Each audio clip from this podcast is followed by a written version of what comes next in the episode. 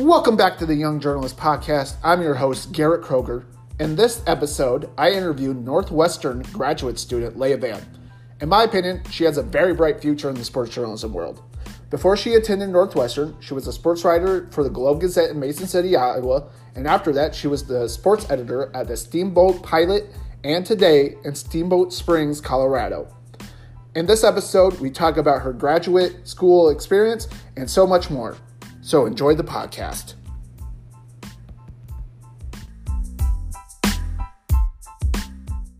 All right, Leah. First off, I appreciate you coming on and doing this. I mean, everybody's in quarantine, and so are you. I mean, so how's that treating you right now?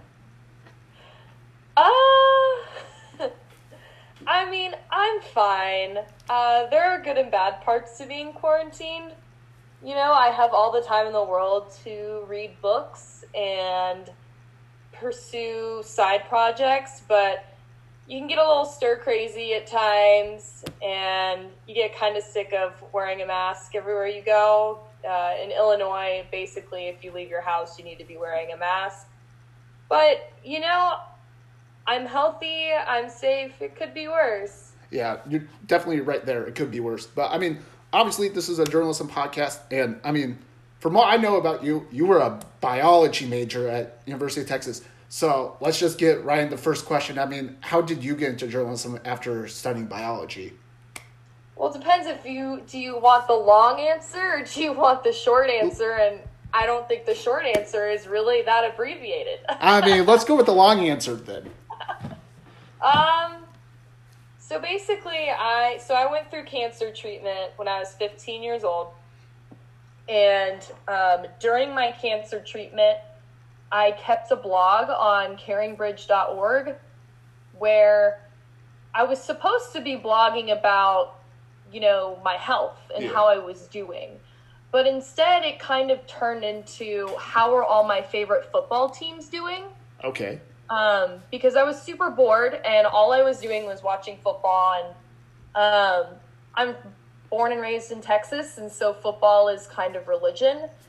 And when football season ended, I just went straight into all the other sports and the off season, and um, so that was kind of my first like I'm writing about sports experience. But what really sparked the love of like capital J journalism was um, I got a call from a writer at Sports Illustrated because at the time, my high school, Aledo High School, had the number one recruit in the nation. He was a running back named Jonathan Gray. Okay. I remember And him. Jonathan would come visit me in the hospital at least once a month oh, that's cool. and bring members of the football team or just kind of come hang out. And um, so Sports Illustrated heard about it because in a post game interview in the fall, they asked him, I think on the radio somewhere, what his inspiration was on the field, and he said Leah Vann. So um, when the writer from Sports Illustrated who called was Ben Glicksman, and he is now one of the top dogs at the Ringer, actually, oh, that's cool. um, one of the founding members. But um, so he calls and he's asking my story, and he's asking about my relationship with Jonathan Gray. And so I thought, oh, okay, this is a cool story about like Jonathan doing a good deed by visiting the cancer patient. But when the story came out, I was surprised by how much of my part was in it. I guess I wasn't. I I'd never. I didn't think that my part was that important, other than the fact that he visited me. And then I realized, like by the way he wove my story in, that you know I was. It was just kind of this um, beautiful story, Yeah. and to read your own story from another person's point of view after they've spent an hour or so on the phone with you is really interesting. And I thought, I want to write stories like that someday. So, course, you know, when you're applying to colleges and you grow up in a family like mine, which values science and math, they aren't exactly receptive to the thought of you becoming a sports journalist or a journalist at all. So, my mom said, you know, you major in journalism, you're going to end up a bartender, which okay, side note, not bad, non taxable bad. income, kind of a bad thing to have right now. but um and she said, or you'll end up an English teacher. Like, what can you do with a journalism degree? And it's you're not going to live a lifestyle where you make a good salary. And um, I said, well, I want to do sports journalism. She's like, well, the people who do sports journalism, and in her eyes, that was the people on TV. Yeah. Um, they've played collegiate sports, and my hopes and dreams of that were kind of over. I kept playing sports after my treatment, but there was really no way I was going to go play college volleyball at anything more than a D3 school, Yeah. if that. And I wasn't going to run track anywhere better than that either. So I went to college and I majored in biology thinking, you know, I've got to do the doctor thing. I've got to be a doctor.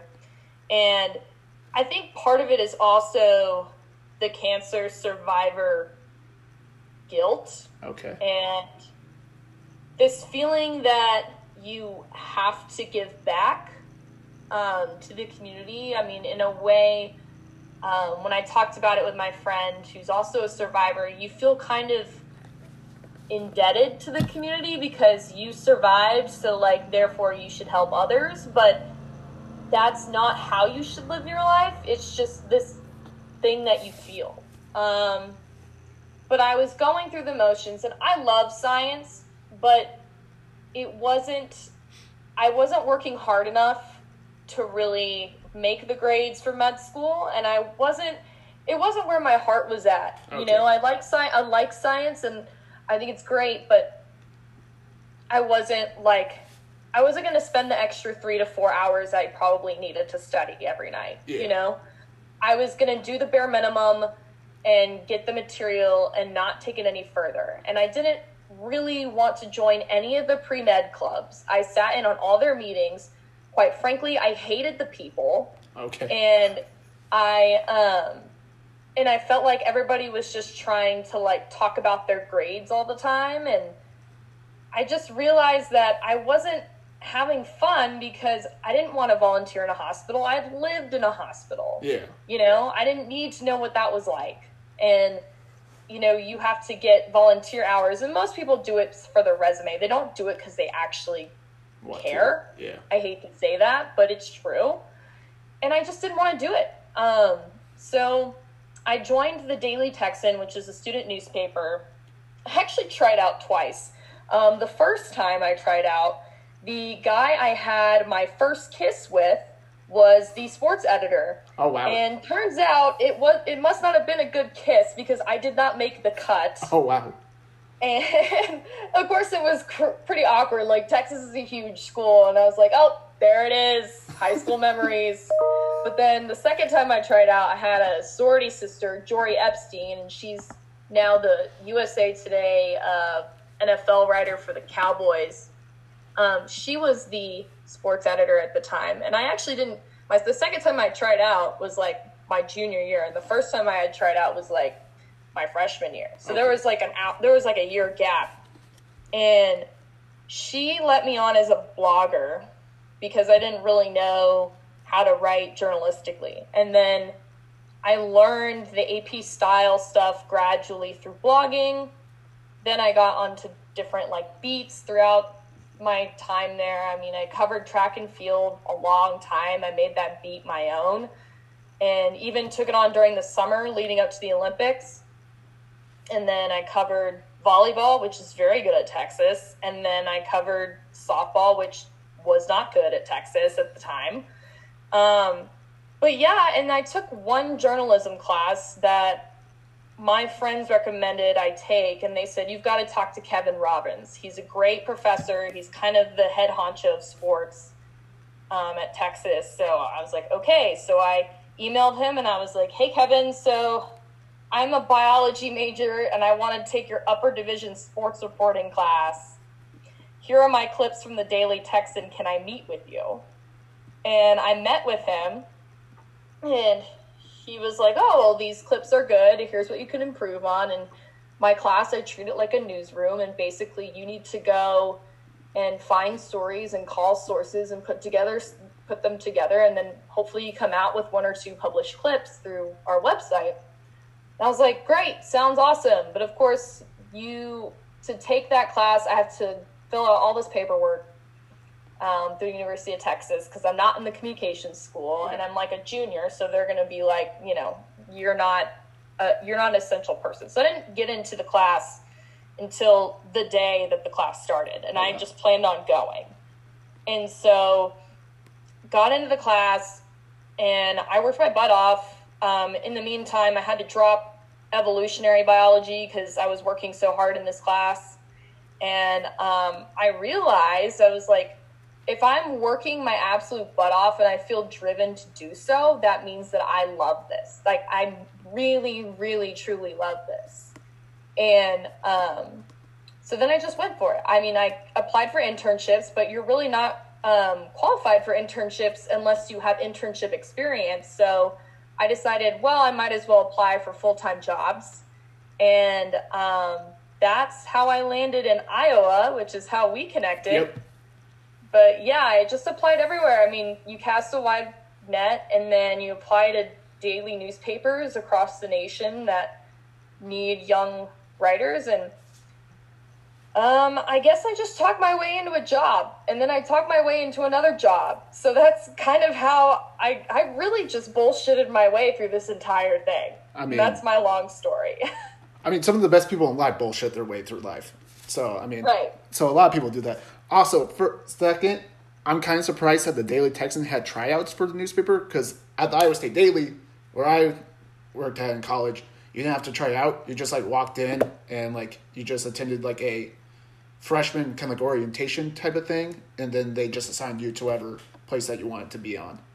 Well, and I I don't know how it works for other departments, and I, I think there are still tryouts because the Daily Texan is very competitive, yeah. but the sports section is especially so, and it's like a huge.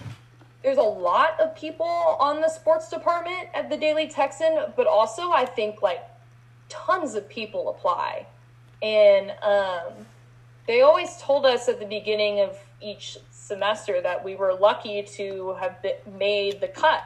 And um, once you're on once you're in you're in. And you just keep applying and hope that you get the beat that you want um, but yeah you really have to it's kind of cool how you have to work your way up too in the sports department itself. I mean you really learn the like importance of earning your spot. Yeah. So. Because like with the Iowa State Daily, like obviously like you didn't have to try out for the sports section, but like they'll put you on like a lower level beat. So like we had like clubs and athletics for like a beat, and then like softball. Like I started on clubs and athletics, but then like softball opened up, so that's my first one, and then you just work your way up.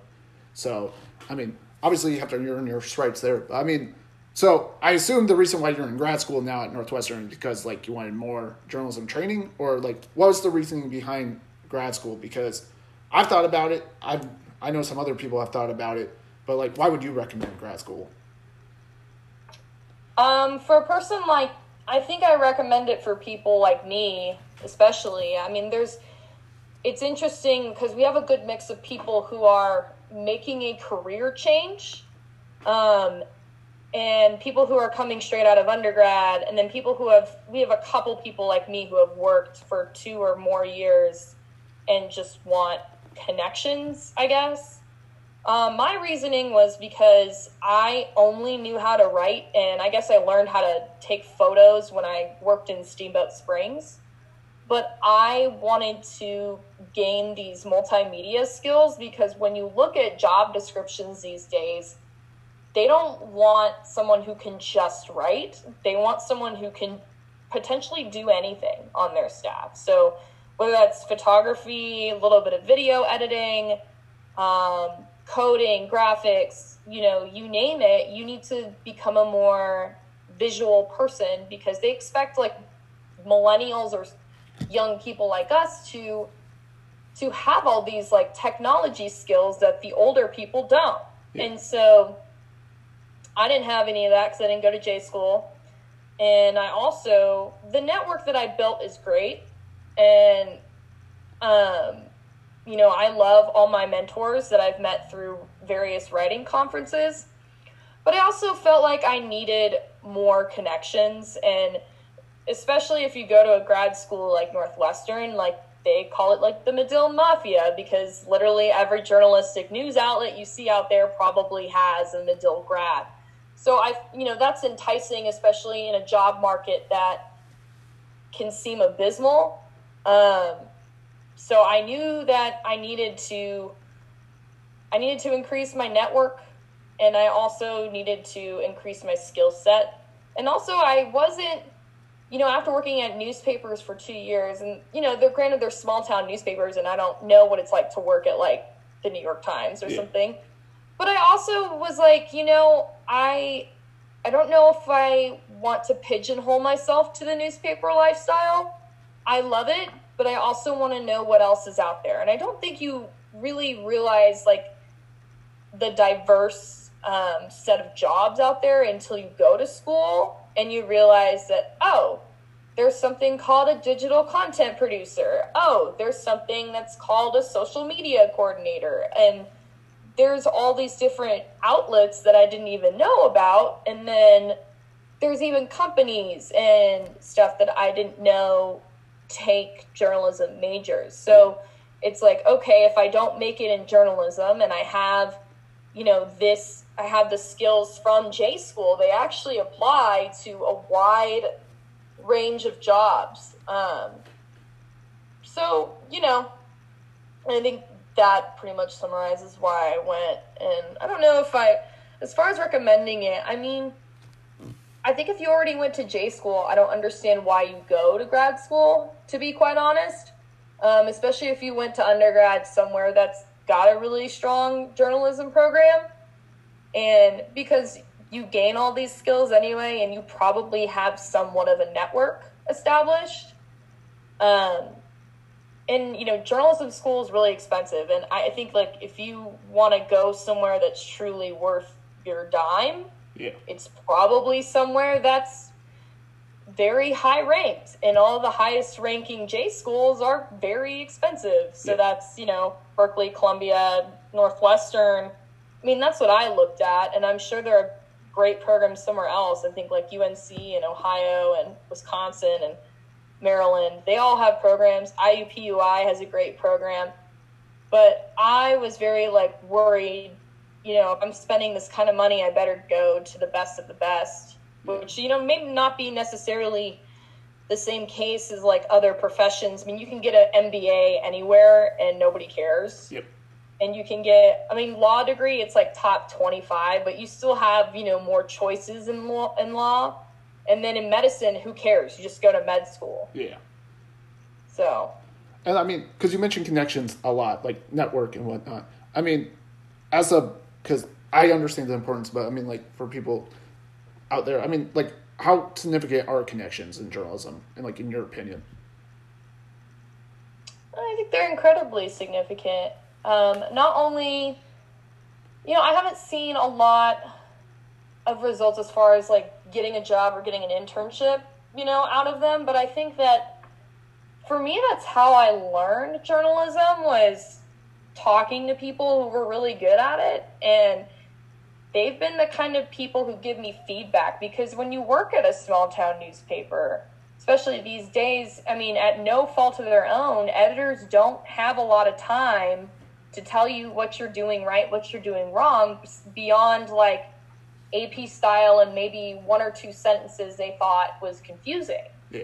Um, but if you send your stuff to someone else who maybe has a little bit more time or has been doing this for a while and takes an invested interest in you, then they can really send you some honest feedback, tell you why you suck, and um, how to get better you yeah. know and so for me it's like not just the whole job outcome thing and plus it's also it's nice because you kind of cultivate this community for yourself where everybody has certain things in common and you know so if you need a vent about something like they're there for you. But if you also need to like if you're really excited about a story and you don't know what to do they're there for you you know? And I, I think that people make the mistake that networking is solely for jobs. And i don't i don't think that's the case. And I did get my steamboat job partially out of networking, kind of by accident. My it was like a family friend that I knew worked for the Vail Daily, and we went skiing. Talked to him for a long time, and he said, "Well, I'll let you know if anything opens up in the mountains." And he did. He sent me an email. He said, "Steamboat is hiring. You should apply because I actually told her that you already did." Oh wow. So, yeah, and so then I ended up, you know, getting the job because through Swift Communications, if you refer someone to a job and they end up getting it, I think you end up getting compensated for Yeah. it. And so I think that benefited him too. Um, but yeah, I mean, that's my network is mostly been people kind of teaching me how to navigate this world that is journalism. that that's definitely cool to hear. And I mean, uh, second, uh, this is just like just kind of like the I don't know how to phrase this correctly, but like just like the nerd in me because I know at Northwestern, like you guys are taught by Jay Adande, right? Yeah. Like how like for like a sports journalism nerd like me, I mean, I would feel like that'd be like the coolest thing to be taught by somebody like him. I mean, because I you're taking his class right now, right? Or you already did? I mean- yeah, I mean, he's in. Um, yeah, so my first class taught by JA was um, sports and society. So that was really um, a class where we talked about um, not sticking to sports, I guess, and kind of, you know, the history of um, social movements through sports and um, also when things pop up like the china nba Yeah. scandal that happened um, we'll put that we'll put that up for discussion and then we also like had a lecture on how to cover concussions um, and stuff like that. But it's basically it was kind of this context course that taught us you know how can we better cover these issues so that voices the voices of the athletes are heard? Because with the colin kaepernick issue it became more about the act of him kneeling Yep. rather than what he was kneeling for. When it came to the coverage and you see that when you're reading through all those documents and now you're also reading through like why doesn't he have a job? And it's not about what he originally stood for. Yeah. know there's only there was only like one article that we reviewed that really got to the meat and interviewed him and said hey like why did you sit actually? Because he sat initially and then he knelt. People forget. Um but so that was that was really interesting because it was kind of just teaching us how to take a different perspective and how to be more considerate um, and affording your interviews space to talk about important things uh, the next course i did not take with him i took my medill explores course which is where we get to travel for a week Yeah. um, and I went to Los Angeles to cover the NBA, the NHL, and uh, PGA Genesis Invitational. So um, that was actually taught by Melissa Isaacson, who's a longtime ESPN reporter, and she used to work for the Chicago Tribune. Oh, that's cool. Um, she was the Bulls and the Bears beat writer, Oh, wow. basically. So she's also been an incredible professor. Um, and then now I'm in her advanced sports reporting class, and JA sits in on that and kind of adds his expertise. And I'll be taking his sports commentary class, which I think is kind of his bread and butter uh, next quarter. Um, but he's also he's head of the sports media specialization, so Okay. we interact with him in a variety of different ways and he kind of presents us with like here's a guest speaker why don't you come here's a google tools workshop why don't you come but as far as ja goes like i was definitely starstruck like the first couple of classes Yeah. and i think a lot of us were kind of scared to because his first class like sports and society was a discussion based class Okay. and I think we were all kind of like in between this do we speak up? Is he going to shut us down? Or do I say a lot because I want to impress him? Um, it was like this balance of like, do I talk or do I not? Yeah. And, um, you know, but he's, he's kind of, he's super down to earth, and um, you know, he's definitely tough. He's a tough grader. I mean, like I would assume so. extremely tough grader. We were all very like startled by uh, his grading because he definitely wants to make sure that you, if you have an argument, you back it up well. Um, but I, you know, I, I kind of just look at him as a regular dude now, and it's funny because, especially we're watching with the, the MJ documentary, Yeah. and we have a live Zoom chat with him and Melissa because they both are in it actually. And it's just kind of funny because you see him on the screen and then you're like chatting with him on Zoom and you're like, oh my God, I forget, like he's such a big deal. yeah, but uh, I think it, I think it's fun. I think JA is definitely fun. I think he pushes you and he wants the best for you. That's really cool to hear, especially because I mean, like, you never want to meet your heroes, but like some because like sometimes they let you down. But that's really cool to hear that he's just like a chill. Well, dude. and the funny thing too was like sometimes we were wait. Sometimes it took a while to grade a couple things, and we'd see him tweeting about the NBA until like three a.m. and we'd be like, "JA's like tweeting until three a.m., but he can't grade our damn papers." but I mean, he always did. I think he he also did a very thorough job, but. He, yeah, he's he's kind of goofy, you know. I mean, like goofier than you would expect him to be. okay. Um, but yeah, you know, it's fun. I kind of get to tell my guy friends that I know JA. Yeah, no, that that's definitely like something I'm kind of like jealous of. Because like whenever I see you like tweet about your Northwestern experience, I'm like I'm a little bit jealous sometimes because like all like the people that you get to learn from and so forth. But uh, because I don't think he follows me back on Twitter yet, Oh, which is kind of upsetting. But I don't know. I respect it. You know, you got to keep that Twitter ratio. But it's funny because one time he tweeted out one of my articles, and I was like super excited about it. I was like, "Oh my god! Like I made JA's Twitter," and everybody's like, "Wow! Like Leah made JA's Twitter." And I was like, "It's probably because I wrote about the NBA." yeah, but uh, because I I was listening back because I know you like Jeff Pearlman's podcast, uh, like two Yeah. Writers Slinging Yang, and uh, like he mentioned you on it uh, because like you brought up like the like question that I think that you asked him about like you maybe feeling I'm not sure how to fr- like I think it was like because like you're young and you see other young writers uh, getting all these big time jobs. Like for example because like for Dallas Morning News wise I mean Callie Caplan right is like the Mavs beat writer and then like Joseph Hoyt who's also pretty young is covering like high school football and also helping out with like Ranger stuff sometimes. I mean like why would you because a lot of kids and who do go to J school, uh, like get cover football, college football sometimes, right? For like a couple years. Like I had some friends who cover who covered college football at Iowa State for two years, right? Like, why would you recommend them going to like maybe a smaller paper? Because like a lot of kids in J school kind of already have that per- perception, like, oh, I don't need to go cover high school sports. I should be going cover like college football beats, maybe like pro beats, because I already have covered two years of college football. It's interesting because if I, um, if I were in the position coming out of college where I came out of J school and someone offered me a college beat writing job, I would absolutely take it, Yeah. right?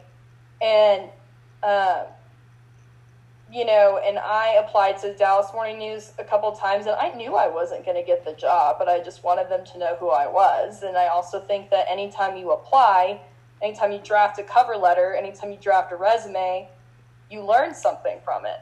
Um, but yeah, I guess, you know, it's really easy to feel inadequate. And um, when I listened to Jeff Pearlman's podcast, I think there were a couple times where he had like a 22 year old covering the Nationals for the Washington Post Yeah. and then he had someone else who was really young and covering another professional team and that's why i brought to his attention. I was like you know i kind of you know these are kind of the people who um, they got this lucky break or they're just really freaking talented. And i feel inadequate compared to them because i'm not there yet. And i was like can you talk to somebody who maybe you know anybody who works you know, the kind of the smaller job of covering high school sports now and is my age. And Callie is she's not like the designated Mavs beat writer. She still mainly covers high school sports, but she covers the Mavs like I guess you'd say part time, Yeah, which is like why I recommended her and Joe Hoyt, who's a high school sports guy. But as far as like what you learn as being this, I'm sorry. Oh, it's This- okay. There's like this guy who keeps edging or mowing his lawn wherever I move in my apartment. It's really annoying. Oh, it's fine. Um, so I'm just gonna keep moving until I avoid his sounds. Um, I don't hear God. him, so he's seemingly everywhere. It's really it's permeating my life right now, and it's super annoying. Um, okay, I sorry. Okay, so I, I, what you learn from covering high school sports is everything. I guess. I mean, in it's kind of like this. And the way they teach you is they literally they throw you into the ocean. They're like, "Don't drown," yeah. you know. And so, and so, I think that's a really great way to learn, especially with journalism. Is no matter where you go, like both of my jobs kind of just did that thing where they were like, "Yeah, so uh, here's your first assignment, go," you know, and you, and um, when you're in Iowa, in Mason City, Iowa, and you're covering high school football and you can't really make out the lines on the football fields or and or if you're covering high school baseball and you know everybody calls everything differently and there's no official stat keeping Yeah. um, you really have to learn the game. And I think that's, and I think, you know, while gamers are antiquated and whatever, writing gamers helps you better understand the game that you're covering because I came into Iowa, I didn't know, and I had covered softball, but I had to learn how to cover softball because I didn't know the game of softball. I never played it. I never really watched a lot of it. My cousin played collegiate softball, and I told her to give me a crash course. and then, you know, I went to Iowa and I was covering baseball, and you know, it's similar but still a little different. And um, so that's literally how I learned the game of baseball was covering it. And then that's how I learned hockey in Iowa was I covered it. And then that's how I learned, you know, about I you know, you gain a lot of skills as far as being analytical and also understanding the way a game works to a point that you can actually just ask decent questions. I mean, I know that stories about the game outright are not interesting, Yeah. but you want to sound like you know what you're talking about when you're asking athletes about what they do. Yeah. And so I think the benefit of high school sports is you have to cover every type of sport. And so you get a basic knowledge of every sport and how it works and the stats. And then you also um, you also have to work those stats yourself. And um, you have to write on deadline, usually.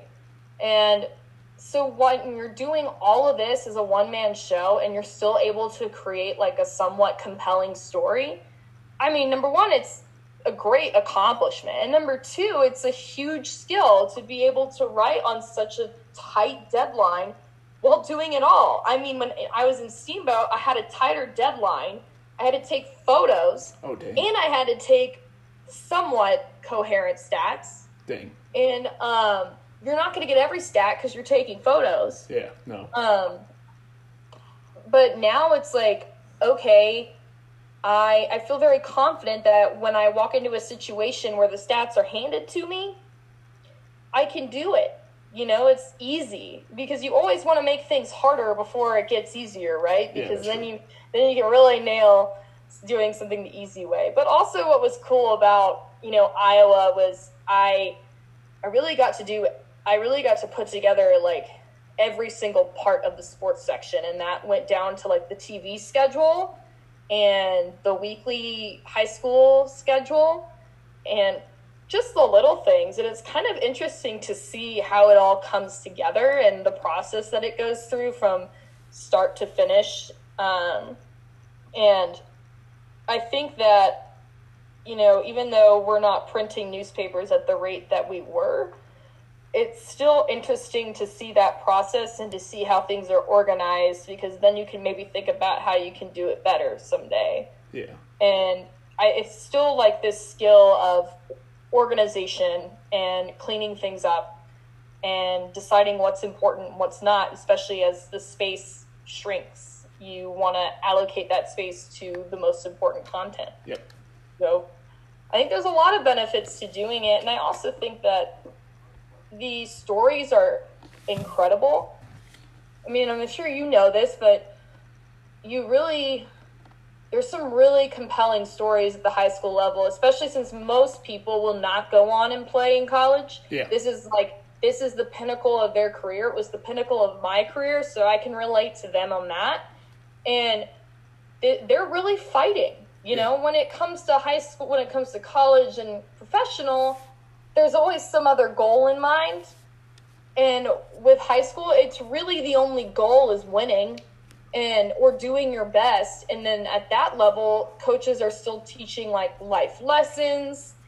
And so it's it's a very powerful experience. You can tell some really awesome stories about some really incredible people and kids, and you develop relationships that um, touch your heart in a way that not a lot of other and like and you know I know you're being unbiased and whatever, but I think it's not it's it's endearing when you're able to get like a really good story yeah. and you make somebody feel good you know and you make a whole community you touch a whole community's heart because they're sharing this article on facebook everywhere and you kind of walk around town and they all know who you are i'd go to the local Hy-Vee and they'd be like and this kid checking you know checking me out at the register would be like oh you're leah. I read your tweets and i read your articles and i just love what you write. And in steamboat it was similar too. Like people knew who i was everywhere i went and i think that that's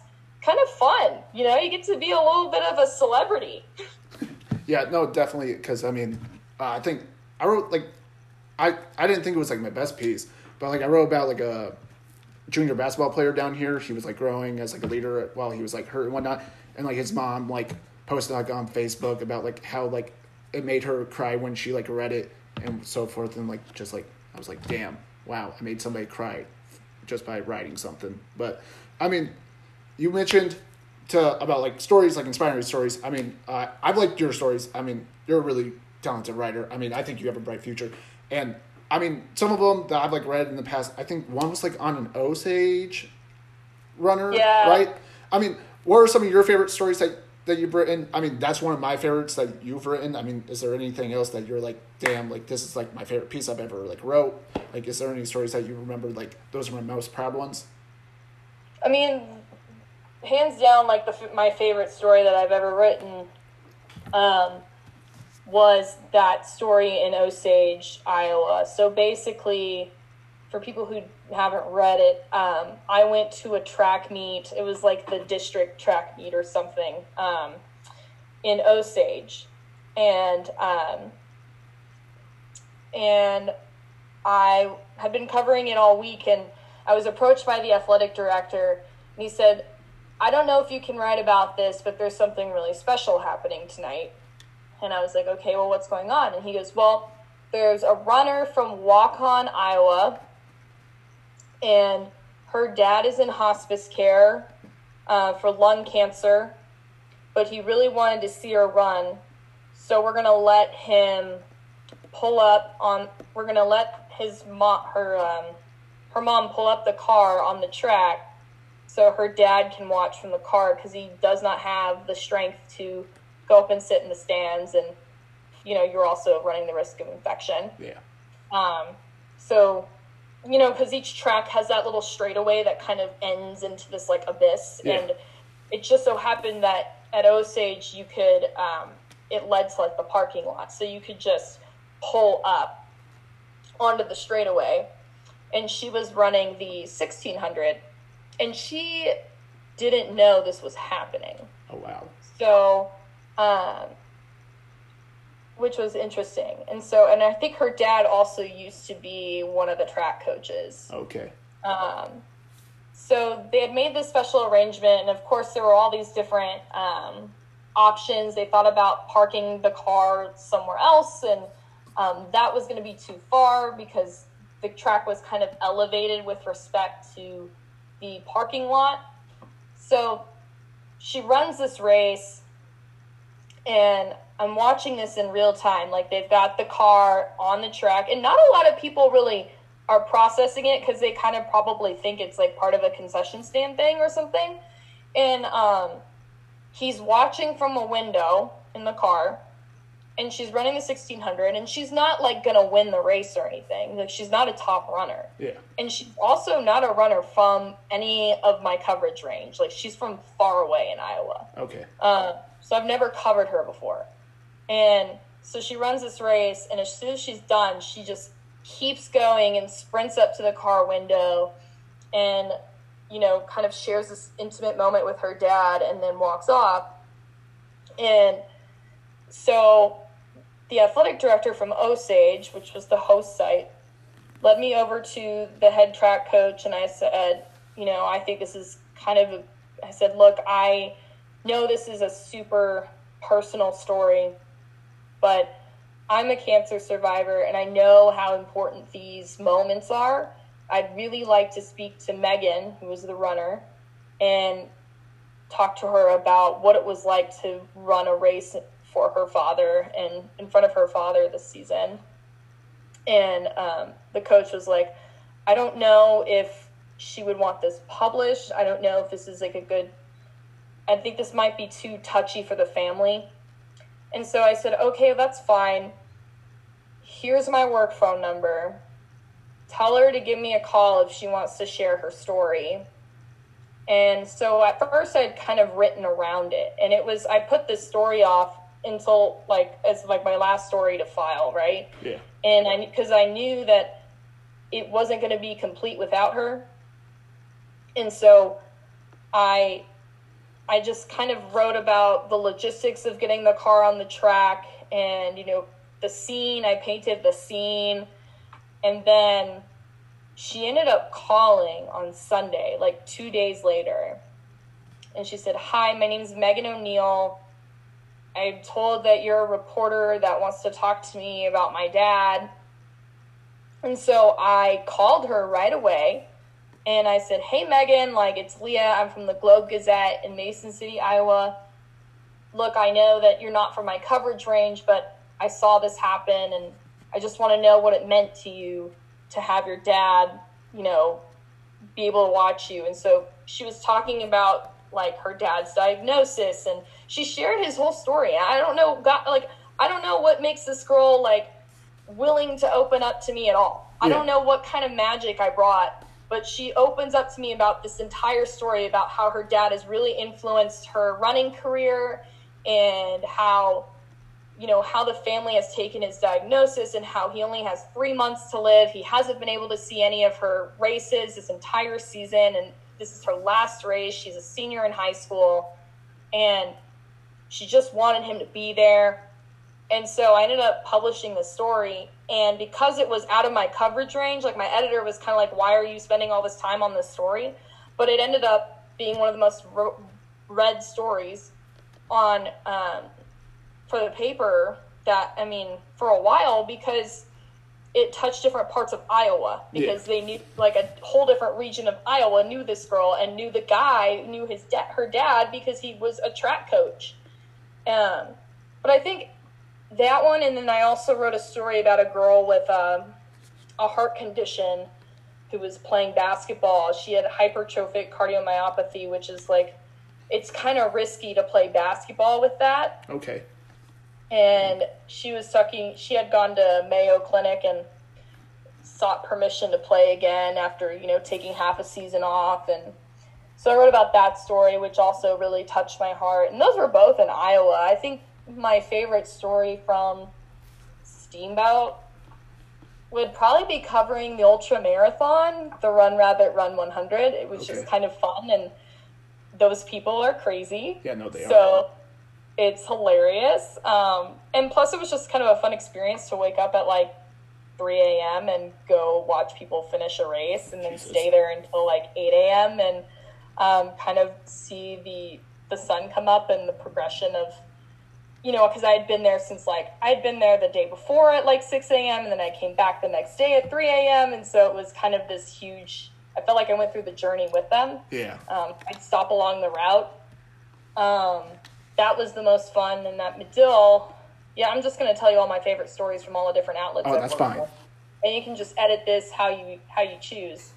Um, from Medill, I so Chicago has this big sports bar scene where like you every NFL team has a designated bar Yeah. in Chicago where all their fans congregate and watch. And I was like, first of all, how do they come together and claim a bar?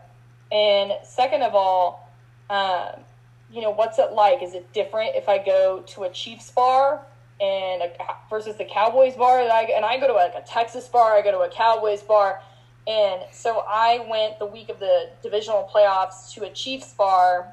And then, you know, the same day I went to a Seahawks bar. Okay. I couldn't find a Houston Texans bar and I couldn't find a Tennessee Titans bar.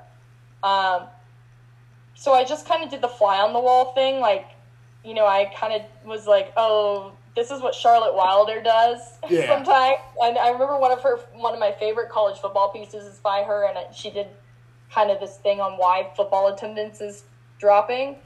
And so I felt like I was doing that.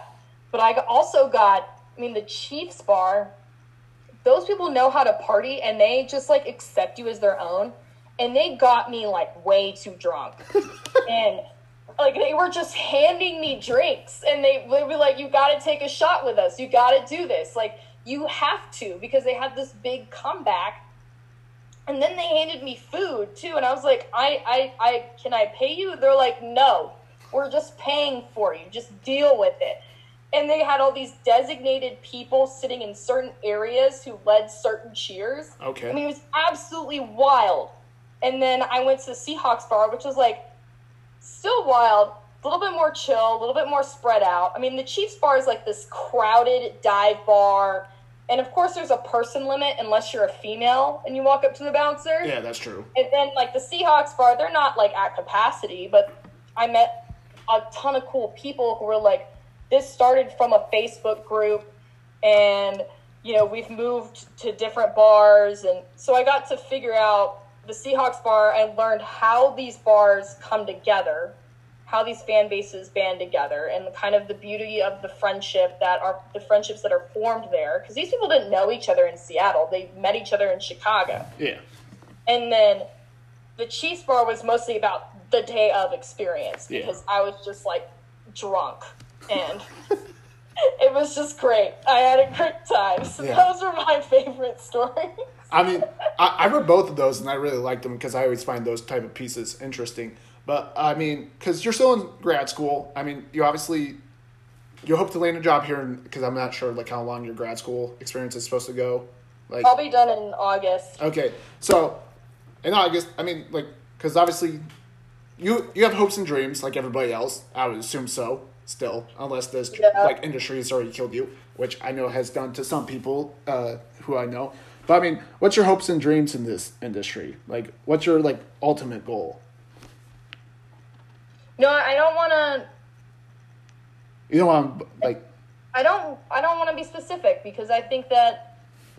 I think that I want to do a little bit of everything. okay, And I think that's what Northwestern has shown me. Like, I would love to produce a documentary. I would love to write a long form magazine piece. I would love to, you know, do some more photography and digital media. Um, I'd love to have a podcast, which I have one right now, but um, I'd love to produce more podcasts, you know? So um, I think, especially in this industry, it's important to be flexible yep, and you know i don't i don't know what i don't know what my dream looks like at this point in time i think number one i want something that's available yeah, that's true. and that pays me a living wage and has health insurance Um, yeah, no, that those definitely are two things. those are really important for me. But I also I think um, I think I want to stay in a big city. I think that's what makes me happy. So that whether that's Chicago or Dallas or somewhere else, I think that's something else that I think is really important to me. Um, just because I'm a social person and I like to I like the joy of like walking to the grocery store or something and Yeah. stuff like that. Um, but you know, and I I think I really wanted when I first entered this program, I really wanted to cover football in some way, Okay. and I think that is still true. I want to be involved in the football world Okay. because I love football. Um, but if I'm not involved in the football world, then I think that I might want to be involved in the women's professional sports world, which is Okay. totally different. Yeah, no, it is. But I think that there are so many untapped stories, and I think that we need to start providing visibility for the NWSL, the WNBA, and the LPGA, and tennis, volleyball, all of it. I think that, you know, I, I sent out a survey because I'm working on a story right now about it. And like, why, what's keeping people from watching women's professional sports, which I admittedly don't watch a lot of them either because honestly, they're not broadcast very Yeah. well. And, or, and most people said that they don't know where to watch them because they're literally not broadcast very Yeah, they're not. often.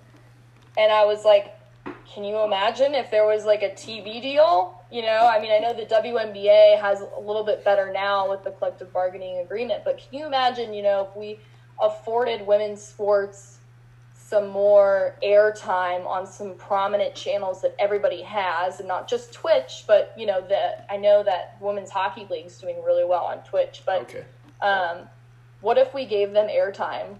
Like, what kind of world will we live in? And I think that's really an exciting prospect. So we'll have to see. I don't know. Yeah. Because I mean, back to like the women's sports thing. I did take your survey, by the way. yeah to like help you out. But like, as you said, like, because it's not really broadcast that well. I mean, I did watch a couple of women's basketball games this year, mostly because it was because of uh, Sabrina Ionescu, like, because she's Yeah. the goat. So like, I probably will start watching NBA, like the WNBA, more to just like watch her and like so forth. But I mean, last question for you. But what are some of like? Because obviously you're in grad school, you have two, you have a couple years of experience in like the real journalism world. I mean, what is some of like the advice that you would offer to like maybe like a freshman in college that wants to get into this business? Um,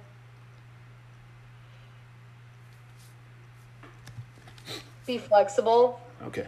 and don't have a narrow expectation of what you're going to do. I didn't think I was going to move to Iowa. Yeah. No. Um, and I think also you got to be humble. Um, and I think we all struggle with being humble in general, especially when you really work your ass off on something. Um, but I think it's really easy to get a big head too, because people might, you know, kind of stroke your ego because you get a lot of tweets or something, or, you know, someone tells you to do a good job on the piece, and then when you start not hearing people telling you how you did a good job on something, you're like, why isn't anybody complimenting me? Yeah. Uh, blah blah blah. Like sit down. You don't know you don't know how to run this business. You don't know how this works. Listen to your elders and also be flexible because if you truly want to do this like you can't just think that you're going to be the next bill simmons podcast Yeah. No. or you know the next and also i just think there's an importance to removing yourself from your stories and um, i think that that's important so yeah i guess being humble and being flexible so because you know like i know that everybody's super pessimistic right now especially in the in the pandemic but i think you also should be optimistic for when sports do come back and you can't let it get you down. So maybe you're not going to be a long form writer for Sports Illustrated, Yeah. which was kind of my original dream.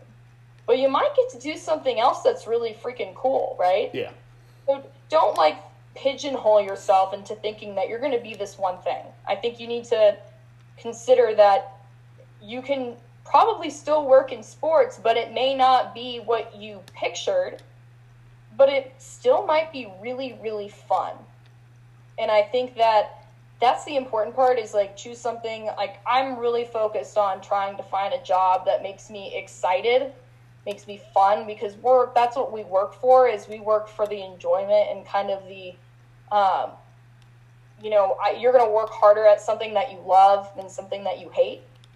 And so, a lot of times in sports media, you get paid in the form of experience rather than money. Yeah. And I think that's important to realize. So, as long as you've accepted that and you are okay with that and you're excited to just work in sports in general, then I think you're going to be okay. Yeah, most definitely there. And I mean, that was the last question I had for you. Uh, I mean, where can people like find your work at? Like, I mean, like if you want to plug in like your social media or like even your. Oh podcast. yeah, um, I tweet a lot. So at L Van underscore Sports Van like a minivan but with two N's. I have a website, so that's vanleah.com. That's just my portfolio website, but um, my Spotify, so my podcast is the Life After Cancer Biographies, which is on SoundCloud and Spotify right now. And um, yeah, I mean, and I guess as far as stuff that I'm publishing right now, it would be on the Medill news service website. So I think it's like medill.chicago.report. Okay. Um, just check my Twitter. okay. Because that one's like a website that I don't have memorized. Yeah, no. But I mean, I appreciate you coming on to this podcast, Leah. And I mean, stay safe as usual.